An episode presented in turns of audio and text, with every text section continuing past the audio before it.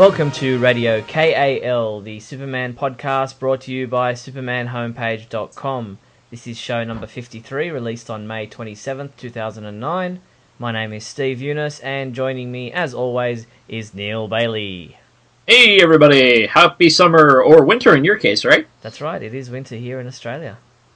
Nice. Yeah, not really.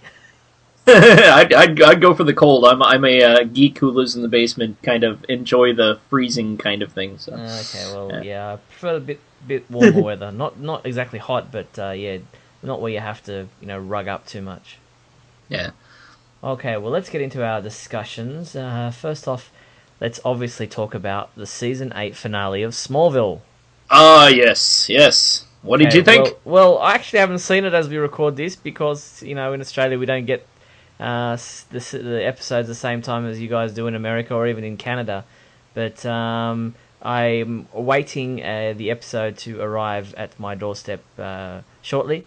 Um, so I can't really comment, but I've obviously watched uh, or read your and Doug T- Trumbull's reviews, and uh, it seems that everyone's a bit um, uh, underwhelmed.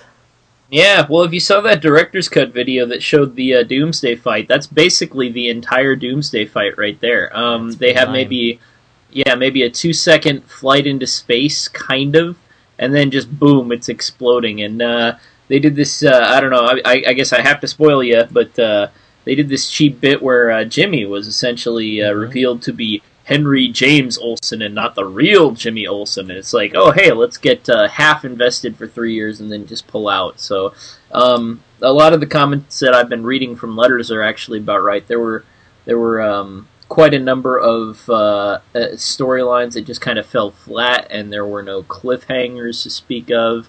Um, a lot of it was just it, it, it was lackluster at best, and I think a lot of people nailed it. Um, I I don't know. I really wanted to like it. I hope. I think that the Doomsday Effect is probably my favorite um, thing they've done in the series so far. They pulled it off so incredibly well, and it looked just like him.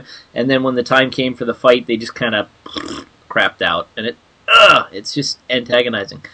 Yeah, well, it seems kind of uh, I don't know how you put it, a slap in the face for one, leading up to, you know, uh, well, the whole season's been leading up to Doomsday. You know, this big fight that everyone's been anticipating, and then, like you said, it lasts what two minutes on screen, and seems to be a bit of an anti-climax. And I think that's probably been the number one disappointment, um, just edging out the Jimmy Olsen fake. Yeah, that was oh, and it, and that was really really bad. It's not only bad storytelling, but it's kind of a slap in the face for anybody who cared about the character. I couldn't bring myself to care care about the character, not because of the bad acting. It was a good actor, um, but more because of the way he was just always written up and down and up and down.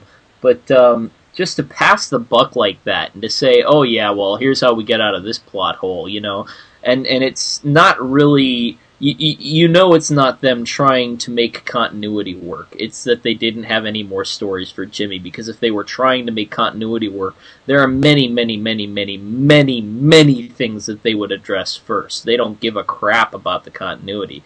Um, it was just because they didn't have any room for Ashmore anymore, and because they probably had been flailing their limbs with him for three years and getting nowhere. And that's just frustrating because as a writer, I sit there and say to myself, "Man, I'd like to knuckle into that and make that better." And their response is just, "Well, let's kick him out. We got another hot chick we can add to the mix." And I'll bet you they a- announce a new uh, cast member that's female in the next couple of weeks. That would be my guess. Um, Well, eh, eh, actually, maybe I- I'm wrong. I wouldn't be surprised if they named a, a new hot uh, male cast member. Yeah, or that. How There that you they've go. Got uh, the show supposedly aimed at uh, young females from you know, aged eighteen to twenty five, or whatever. There you go. Demographic. So, um, but yeah, I, I heard that uh, the whole Jimmy Olsen thing was because um, they got a bit of heat from the powers that be, telling them that you know they needed to align the mythos of Jimmy Olsen to what uh, what is you know in the comics uh, and in the movies that you know he can't be the same age as the other characters. So um, you know that was one uh, angle I heard. Yeah, you know, and uh, it, it, to me, I there would be like, oh God, what would I address first? I'd probably go for the glasses number one. What would what else would we have? Uh, there's the whole uh, meeting every main character before he actually puts on the suit, including revealing his powers to the parasite. You know, it's like. hey, Clark Kent reporter, I'm the parasite. You know. Yeah, there, uh, there, there, are quite a few issues, obviously, regarding um, continuity and how it fits in with the yeah. you know Nolan. Whether it's comic books, whether it's movies, whether it's any of the seventy years of history of Superman, uh, there are yeah. a few issues in regards to Smallville not uh, aligning itself with those um, standards. But um, you know, sure they they can do their own thing. No one's saying that they have to, you know, yeah. stick with the comics or stick with the movies. They can be their own well, thing. But the problem is with the the secret identity. That's my main issue. Here, here you go. Here's another good prime example. Oh no, no, no! We can't have Jimmy being older than Clark, but Lex Luthor dead. Hey, why not? you know. Yeah, well, uh, that's debatable too. Is Lex dead? Uh, yeah. Well, pretty. I don't know. I mean, the truck he was in blew up, and it showed him looking at the explosion. In the same sense that Chloe was dead at the end of season three, it's like they would really, really, really have to pull it out and have him be a clone or something to not make it be him dead. I guess, but. Well, Who knows? Also, there's also the Lana Lang issue, but we won't go there because we don't Yeah, want yeah. to have a, you know a conniption. That's right. We only got a half an hour. All right. Well, uh, just to touch on Smallville once more, we've got the show obviously moving into season nine, starting sometime in September. We're led to believe, but the big news is that it's moving to Friday nights in America. yes, the death knell for any show, apparently. Yeah. Well, they're saying that okay, Fridays has been a week night of the week for TV viewing, but Smallville has such a strong following that they're expecting uh, that they will all move across to the Friday night and watch the show regardless. I, I hope so, but if, if by strong following they mean consistently fifth place in the ratings, you know, I mean, it's got a lot of ratings for the CW, but uh, in, in terms of the other competition, it's just been lagging and lagging. I don't know if you saw the premiere numbers or the finale numbers, but it was just Yeah. looking pretty bad. Yeah, well, Um, saying that the this is the, the lowest rating finale for Smallville since the show began. Yeah, and and one of the lowest rated shows, if I were re- if I was reading it right, um, in the show's history, which is kind of like ah, okay. Um, but I don't know. I, I do wish it well. I don't want it to die. I mean, I want it to hopefully right itself and get better. Um, I mean, I've kind of stepped back from the show. The Jimmy Olsen thing was kind of what snapped it for me, but uh, at the same time, I still do wish it to get better, and I still do have optimism. There are little br- moments of brilliance that even still happen, like uh, with Doomsday, where you kind of think, "Oh, hey, maybe this this could do something," and of course, it's kind of stopped doing that. But Yeah, I don't know. I, I bet you Friday kills it. I, that would be my prediction. But then again, I predicted that like six times. so Well, that's the thing. We need to find out. Uh, I, I just hope that the writers get to find out before the end of the season, and before they start looking at the season finale for season nine, whether or not the show will continue on for a tenth season, um, so that they can write a series finale without and lead up to a series finale without rushing it. yeah, because I mean, it, it, if you notice the um, the way that they kind of had no cliffhangers, I think maybe they were kind of planning for that to a degree. And I don't know. I just I think that if they don't get a little lead time, we could end up with another Lois and Clark situation, which disappointed a lot of people. Yeah, Um, definitely. I wasn't I wasn't actually watching for that final season, but uh, myself. But the uh, from what I hear, it was just absolutely abysmally sad to leave on that note. Yep, a baby in the basket at the front door, and that's all we heard. Yeah, that So- that would stink. Yeah, we don't want anything like that for Smallville. Let's hope that it gets to finish on a fine note. I agree. Okay, well, let's move into uh, movie talk now. Well, we haven't got any uh, actual information or news in regards to a Superman movie on the big screen. We do have a direct to DVD movie coming out uh, called Superman Batman Public Enemies. Now, we've discussed it uh, briefly in, in past Radio KAL episodes, but uh, a teaser trailer was released on imdb.com uh, this month and was soon pulled down by Warner Brothers, who said, "Look, it wasn't supposed to be released. It's a leak. Um, I don't know where uh, IMDb got it from, uh, but supposedly a proper and completed teaser trailer will be forthcoming on a major entertainment website."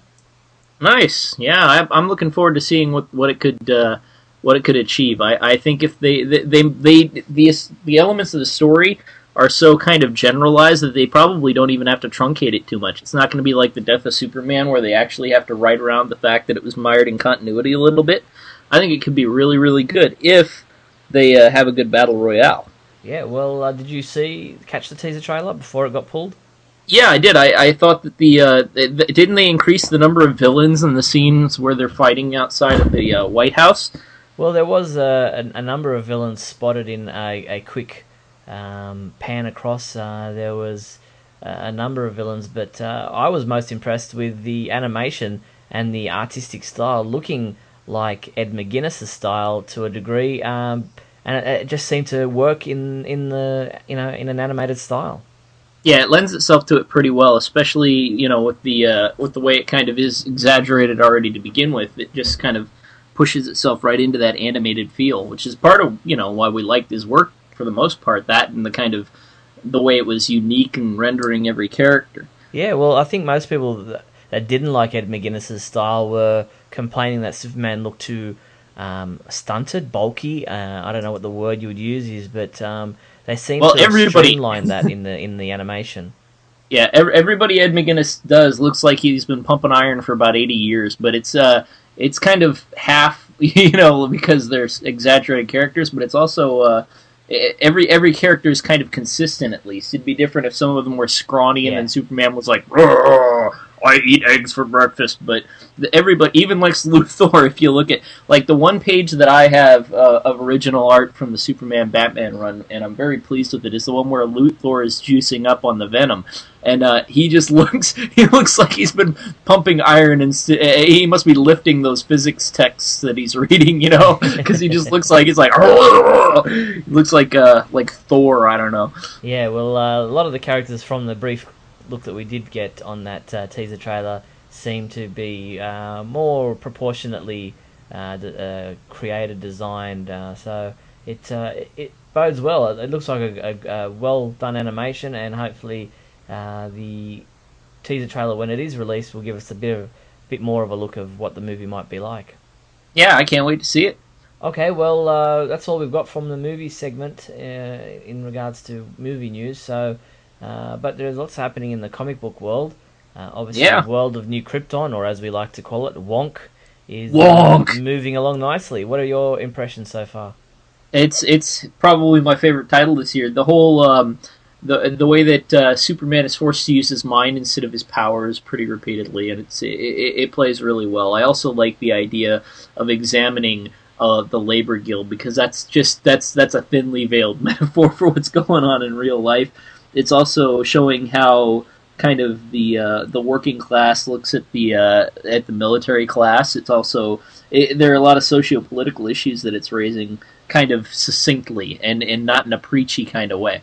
Yeah, no, I've been impressed. I thought that whole uh, Labor Guild incident with the you know people being held hostage and Superman you know asking Zod to give him a chance to you know resolve it peacefully. It, it was very well done. It showed Superman in in the light. You know, separate what separates him from being a Kryptonian with superpowers compared to everybody else on the on the planet of New Krypton who also have superpowers, and why Superman is so unique and so special.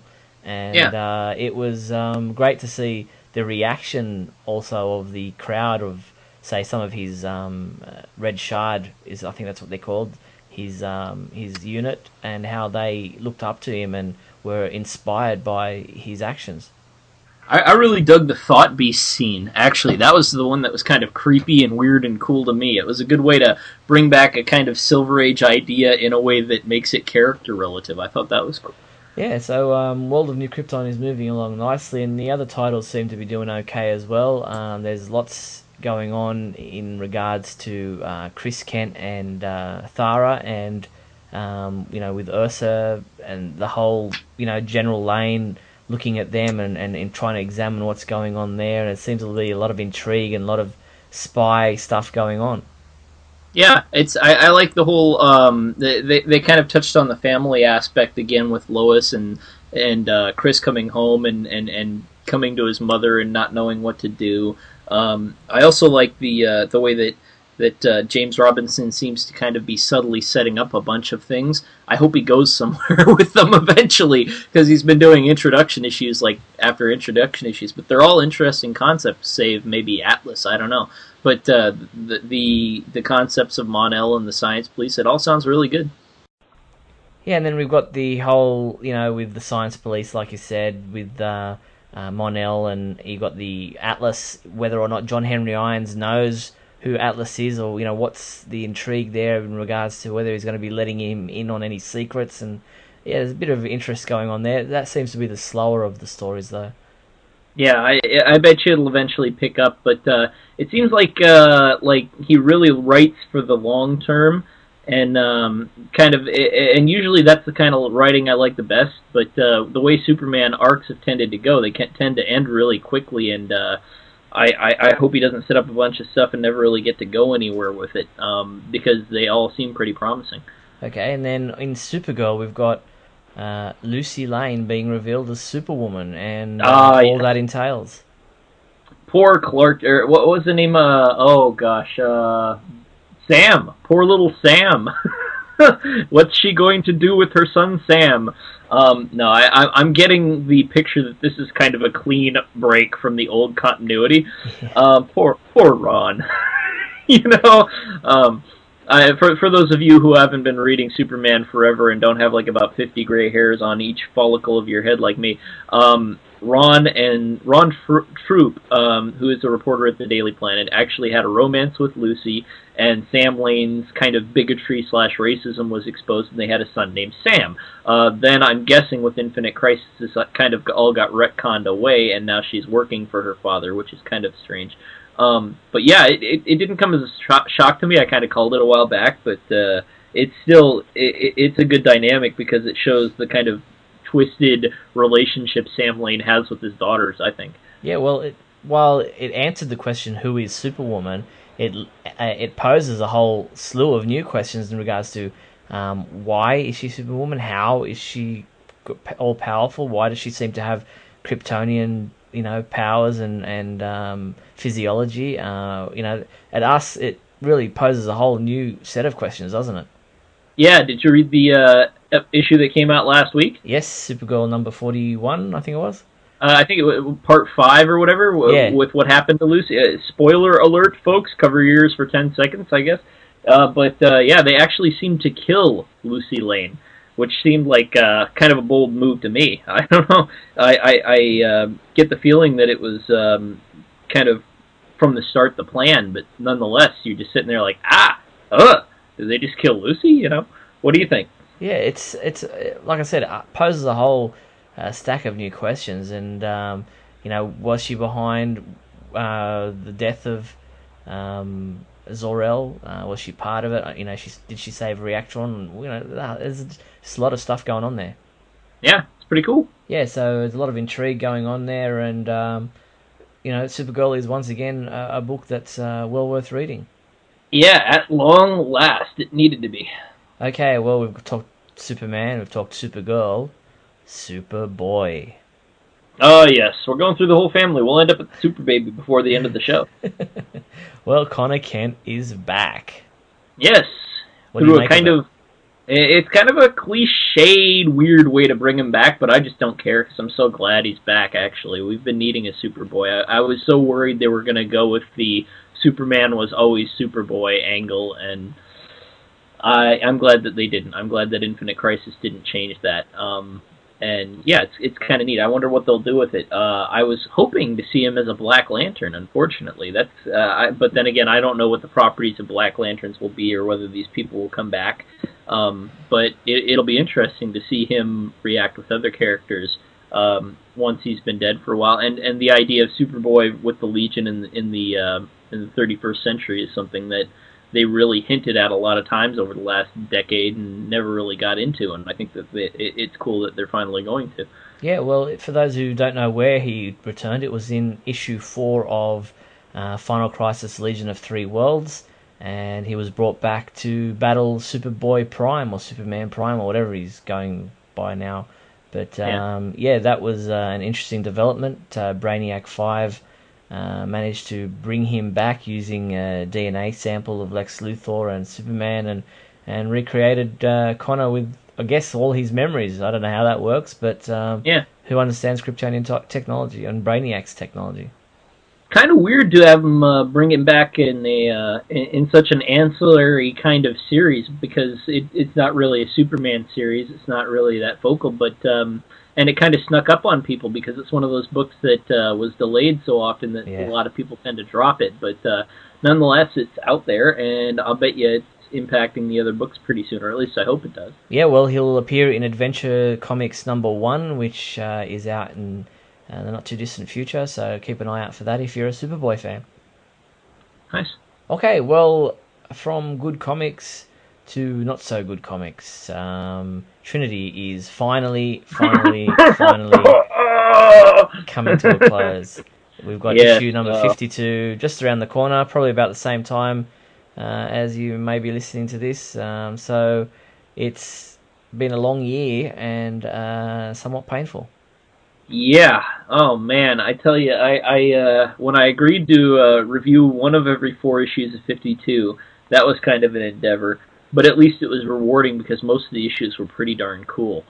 And then uh, I did one of every four of Countdown, and I uh, I said to myself, "Oh, this is agony," because it was. It really was. It was just a terrible, terrible ser- series. And then they, they they do another one with Kurt Busiek, and I don't know what guided my motives. I was sitting there thinking, man, I've been really hard on his run. Maybe I should give him a fair shake and try again. And and I did, and I was just I was just stupid. I should have walked away because uh, it was it was just one long piece of extrapolatory nonsense. And and and I mean like.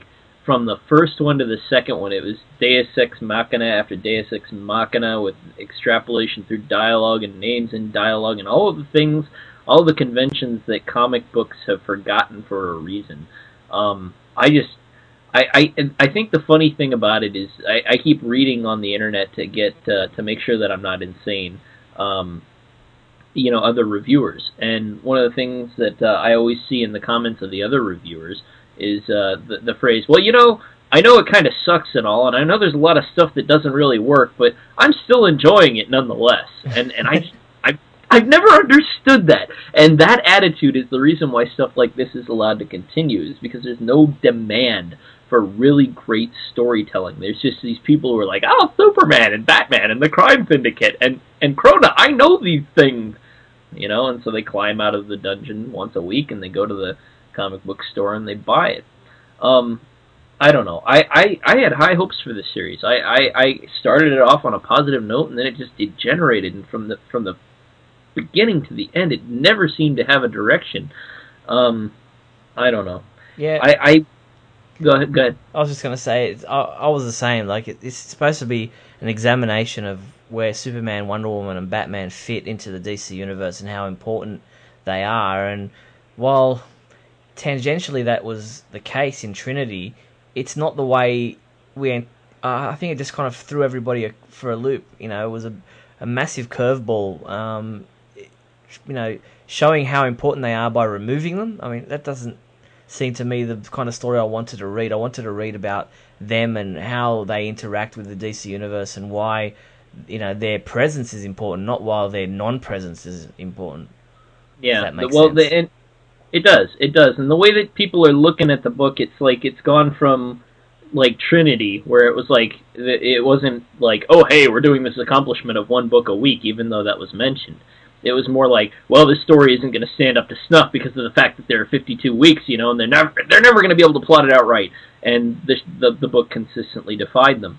And with Countdown and Trinity both, the emphasis seems to be more on, oh well, we need to laud these people because they put a book out a week for 52 weeks, and that's like saying, you know, like because the New York Times comes out every day, we have to admire the fact that uh, that it comes out every day, and it, it, it, with the quality of the editorials notwithstanding.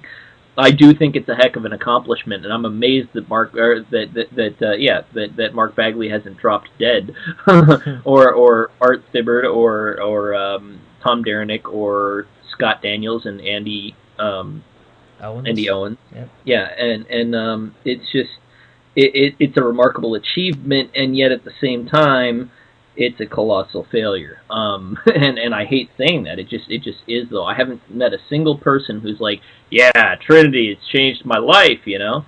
Um, but I can honestly say that 52 did change the way that I looked at comics, and I think that it's just a matter of maybe I don't know. Maybe it's because there's only one major writer um, or maybe one or two, and it was like three on Countdown or something like that. And then yet yet 52 seems such seemed to be such a mapped out, coherent unit kind of thing.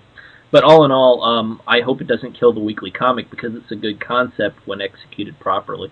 Yeah, well, it doesn't seem to have uh, because Wednesday comics are about to uh, take the weekly uh, position with uh, an an uh, what's the word an inventive idea, I guess. Um, looking at comics, looking at comics as a comic strip rather than uh, as a you know a full on book. So uh, it should be in- interesting. There's a few Superman um, comic strips in that, and uh, I'm looking forward to it. Yeah, I, I, I am too. I hope it turns out well. I'm I'm worried that because they only seem to have like one strip a piece, that it won't be much for anything beyond novelty. But uh, I'm willing to give it a fair shot, especially if it's got an ongoing narrative. I mean, comic strips are what got me into comics in the first place. So.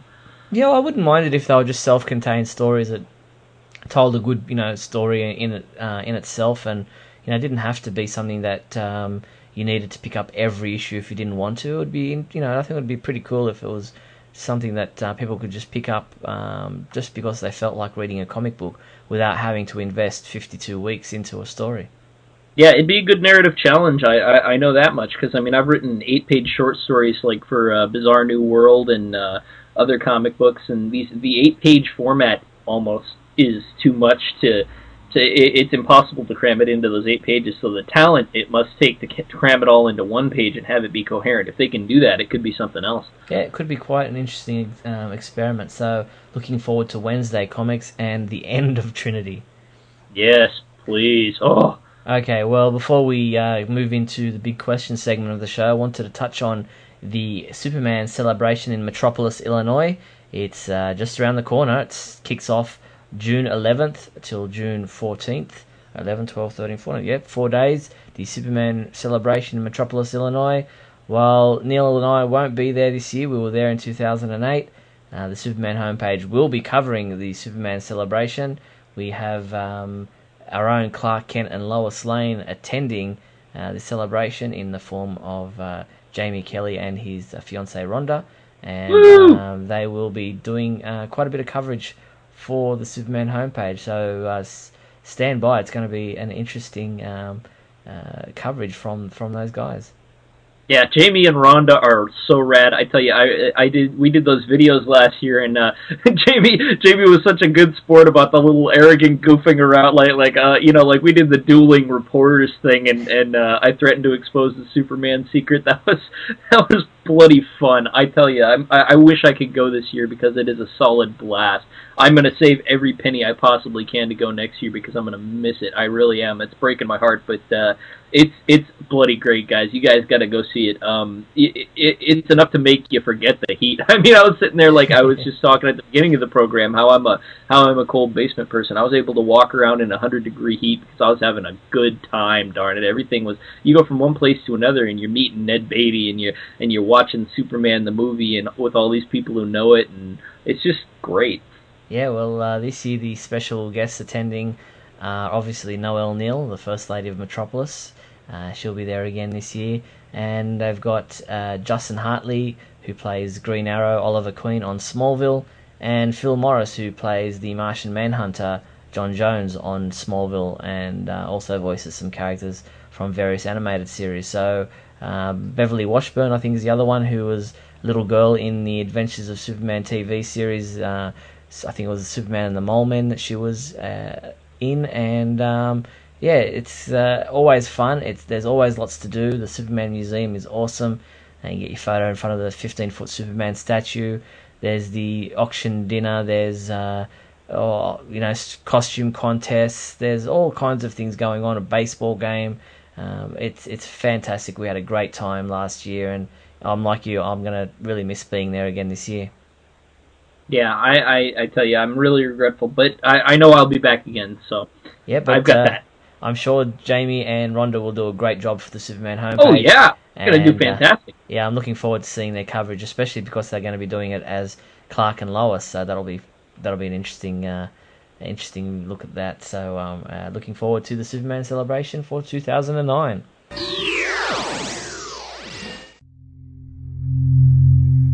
Let's start with the big question.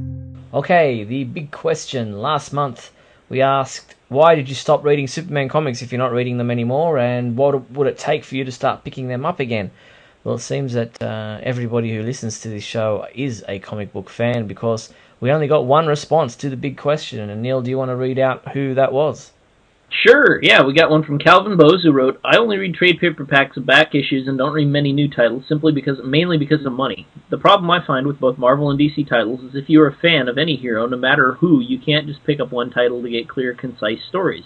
You need to get other titles or even books you're not interested in just to follow the story. So it may cost you $5 a month, now costs $70 just to follow the stories. You can just pick up a random comic without being lost. Not new reader friendly. Yeah, I, I totally identify with that. That's one of the reasons why people are turning to internet piracy, which I think is a horrible, horrible practice that no one should engage in. yeah, well, I, I tend to agree. I think it's um, it is hard if uh, for you know monetary reasons to pick up every Superman issue, especially when um, you know you've got to pick up uh, various titles to get the full story if that's um, what you want to do and that's the way they're written. But um, yeah, it can be be pretty expensive, um, especially if you don't go week to week and you go say out, you know, every two weeks or every three weeks, and all of a sudden your comic books are up, you know, eighty to hundred to one hundred and fifty dollars, depending on how many titles you buy. Uh, that can be a fair chunk of cash to to you know get out of your wallet for uh, just comic books. So trade paperbacks are a great option if you're you want to get into comic books, but you don't know where to start buying individual issues. Uh, trade paperbacks are a great way to uh, to get into comic book reading and to you know pick and choose what you want because they usually are pretty well self-contained stories within that one trade paperback. Yeah, and and the alternative, internet piracy, is for those people who like fast cars and women of ill repute. It's it's one of those things, you know, like like why I put out a comic just last month, a Michelle Obama comic, and I found illegal copies online. Hmm. And I could have been happy that other people got to see this art that I created, but instead I was angry and furious and litigious, and I think that's the way it should be. well, personally, having read some uh, online comics, I I don't enjoy reading comics on the like on screen as much as I do yeah. as having the paper in my hand and being able to sit away from my desk. You know, being able to sit out in the sun or you know sit in a comfortable chair and, and read a comic book uh, at your own leisure. That's the biggest problem, and I think that's the biggest leap they got to make before it's legitimized. Is they've got to take the. Uh, it, there's even color issues. Like uh, people will say, "Oh, well, this is not the way that I colored it." People who don't mind digital copies online, for instance. Hmm. But uh, it, it eventually uh, it, it will get to the point where, uh, like, um, for instance, I know a guy named Beal um, and Beal actually has been reading comics online for a little while, and and and, and it wears on the eyes, and and you can't see. Like for instance, a good example um, is if you have a double page splash. One thing that uh, reading a digital copy, a licensed digital copy, of course, will um, do for you, it, it, you won't be able to get that full sense of depth that you've got when you spread a full comic out. But um, and, and I know I'm going tangential here, but the point being, um, it, it's one of those things that could potentially solve this issue for people. Um, if people do want to read more comic books and need a little stepping stone to get in, um, if they created a good digital medium, we might get there. Uh, it would have to have a motion comic, like have to have sound and motion with it for me to read it online. Yeah, yeah, and and I think they're going to actually go there. I think it's going to become like like I think Marvel was uh, going towards that, doing a little bit of motion comics or or um, commissioning that kind of thing. I think it could get really cool where there were interactive elements. Strong Bad does that well. Hmm. Okay, well, that's the big question. It's the only response we got for the big question from last month's show. And understandable if people are reading comics, uh, then they're reading them, so they didn't have to answer that question. But yeah. new big question for this month. Uh, the new big question is: What did you think of the season eight finale of Smallville? What's the verdict? Yeah, if you have an answer to that question, let us know by clicking on the big question button found at the Superman homepage and send your entry in as a typed message, which we will read out, or you can record your voice as an MP3 and we'll play that in the next Radio KAL episode. So get involved and let us know what you thought of the season 8 finale of Smallville. Yay! Bailey's Bookshelf. Go, Bailey! Here's Michael Bailey with a review of another Superman trade paperback. Hey everybody, welcome back to Bailey's Bookshelf, the feature here on Radio KAL where I walk over to the bookcase, pick out a Superman Trader hardcover to discuss, and tell you why you just gots to own it. This month, I have chosen Superman in the 80s, which was originally published in 2006, and as the name suggests, it reprints a bunch of stories from the 1980s. This was part of an overall Superman in the series, which also included the 40s, 50s, 60s, and 70s. In case you were curious, Batman also had one of these uh, series of trades. There is no sign of Superman in the 90s yet, but I hold out hope, and I'm sure others do as well. This book was a little different from the others in its series, though, and I think that has to do with every decade of Superman's history having kind of a, a certain feel to it. Most of the stories in the 40s kind of had a World War II flavor to them. The 50s were Wayne Boring and the seeds of the Silver Age being planted. The 60s was about fun stories where the Superman family became important. Uh, the 70s were about developing Superman and his cast as characters and giving them more in terms of emotional conflict. The 80s, though, the 80s were about change, and you really can't get around that. Man of Steel happened in 1986, so right there in the middle of the decade, there is a line of demarcation, and this trade really reflects that. Uh, the first part, you have the miraculous return of Jonathan Kent and the secret world of Jonathan Kent, a two-parter written by Cary Bates with pencils by Curt Swan where Jonathan Kent is granted a wish by aliens to see what his boy was like, all grown up. There is If Superman Didn't Exist from Action Comics number 554, which was written by Marv Wolfman and drawn by Gil Kane. This is kind of a what if story on a world where Superman isn't around and two little boys have to create him because of an alien invasion. The Day the Earth Died. This is a very, very 80s story, mainly because it deals with Superman contemplating what would happen in the event of a nuclear holocaust. And you also have where no Superman has gone before from DC Comics Presents, where Len Wein and Jim Starlin team Superman up with the Spectre on kind of an emotional roller coaster of sorts. Then you get into the post crisis Superman stories with Homeward Bound by Marv Wolfman and Jerry Ordway, where Superman deals with feeling overwhelmed by both identities. There is The Ghost of Superman by John Byrne from Action Comics number 595, where we first get our look at the Silver Banshee.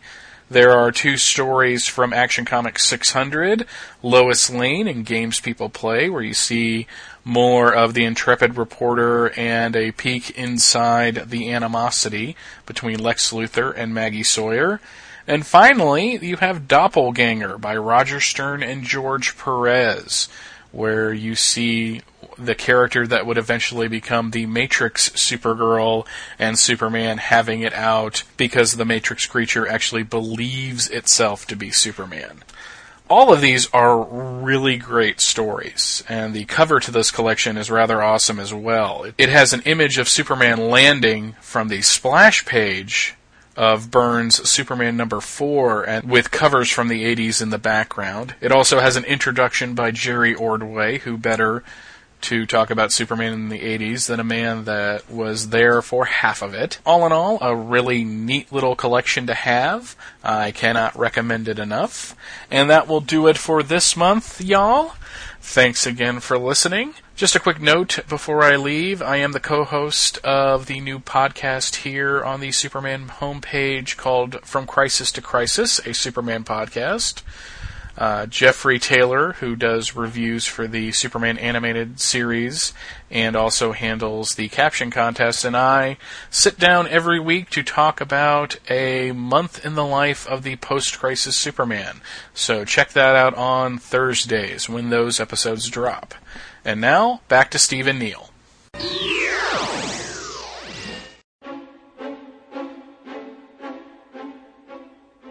Dr. Anderson takes a trip. Oh, I do so love field trips, you know? It's also very exciting with the sun and the walking and the ground to walk upon and the air to breathe and whatnot. But you can get those things anywhere. Negatory, Miss Natasha. Negatory, I say, for this is. outside. Lex reaches a turning point. I am. Well, I'm ashamed of my actions, Hades. I am awash in guilt. Pushing that folder for another 5,000 years isn't going to bring back the people that died, repair the lives that were ruined, or, I imagine, ease your guilt any, is it? No, but it's only fair. It's the punishment you decreed, and it is just. It remains my only penance. And Superman's patience has worn out. Now, please be sure your seatbelt is fastened, officer. This will only take a moment. Wait, do you hear something? I don't. Down! Dr. Electron!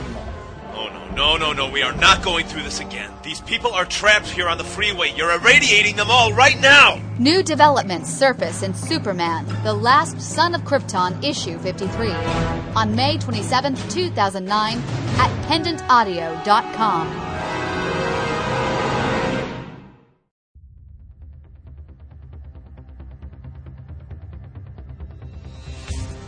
The hunt for Ajax continues. Did you check under the couch? It's not a laughing matter, Metal Butt. The last time that thing went for a stroll, it almost killed two people. Who knows what'll happen if we don't find it and stop it? Stop it, huh? Does it, uh, gotta be in one piece afterward? Dr. Kelvin! Hmm? We need to talk to you. My, my. The illustrious Supergirl. Because your little prank is putting the whole city at risk. A prank? Trashing cars and statues, that might be worth calling a prank.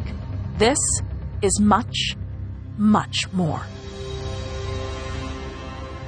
Tune in to Supergirl, Lost Daughter of Krypton, issue 25, coming May 27th at pendantaudio.com. Only one thing alive with less than four legs can hear this frequency, Superman, and that's you. Super secret soundbite time. Good deal. Last last uh, month you had one from the fifth season, right? That's right. The fifth season of Smallville was the episode titled Vengeance that we got a sound from, and only four people guessed it correctly. Who were they, Neil? Uh, we got Nelda Mormon, Adrian Suarez, Guthrie McLean, and Lance Zierlein. That's a cool last name. Congratulations to those four people. And here's this month's new sound from an episode of Smallville. Chloe? Hurry, it's freezing in here. So, if you think you know which sound, sorry, which episode of Smallville that sound came from, send your entry into the Super Secret Soundbite competition, and we'll read out every person who guessed it right in our next episode of Radio KAL. You can find the entry form at the Superman homepage right now. Superman song time. Let me guess, you got that one from YouTube where the guy's singing along with John Williams. no, well, uh, we've actually got a fan uh, song. It's by a guy called John Hunter Phillips, and his song is If We Ever Need a Superman, and here it is by John Hunter Phillips.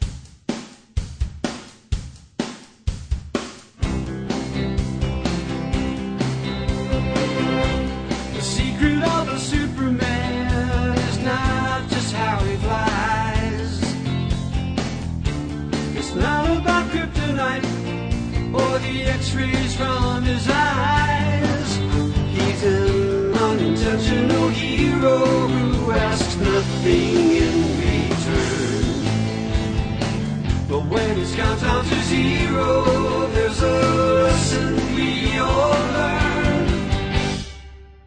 If we ever need a Superman, man, we need one now.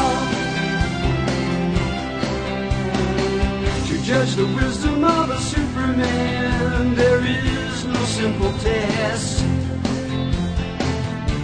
The strength to hold back out of compassion for the rest There's not a character measured by a bullet or a gun. But more of a treasure full of love for everyone. If we ever need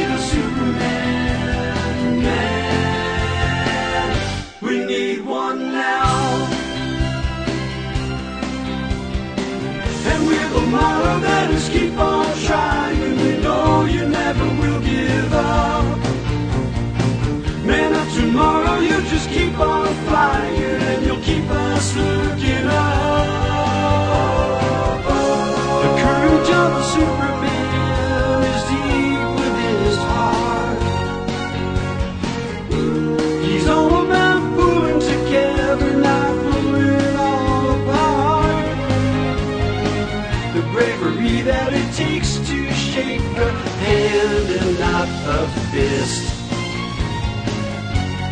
power to start things up when most would all but quit. If we ever need a Superman, man, we need one now. The very strength of any Superman is the strength to persevere. And the length to which suspend the voices clear. With the will to encourage hope and change the way we feel. To leap over slippery slopes like a mighty man of steel. If we ever need a Superman,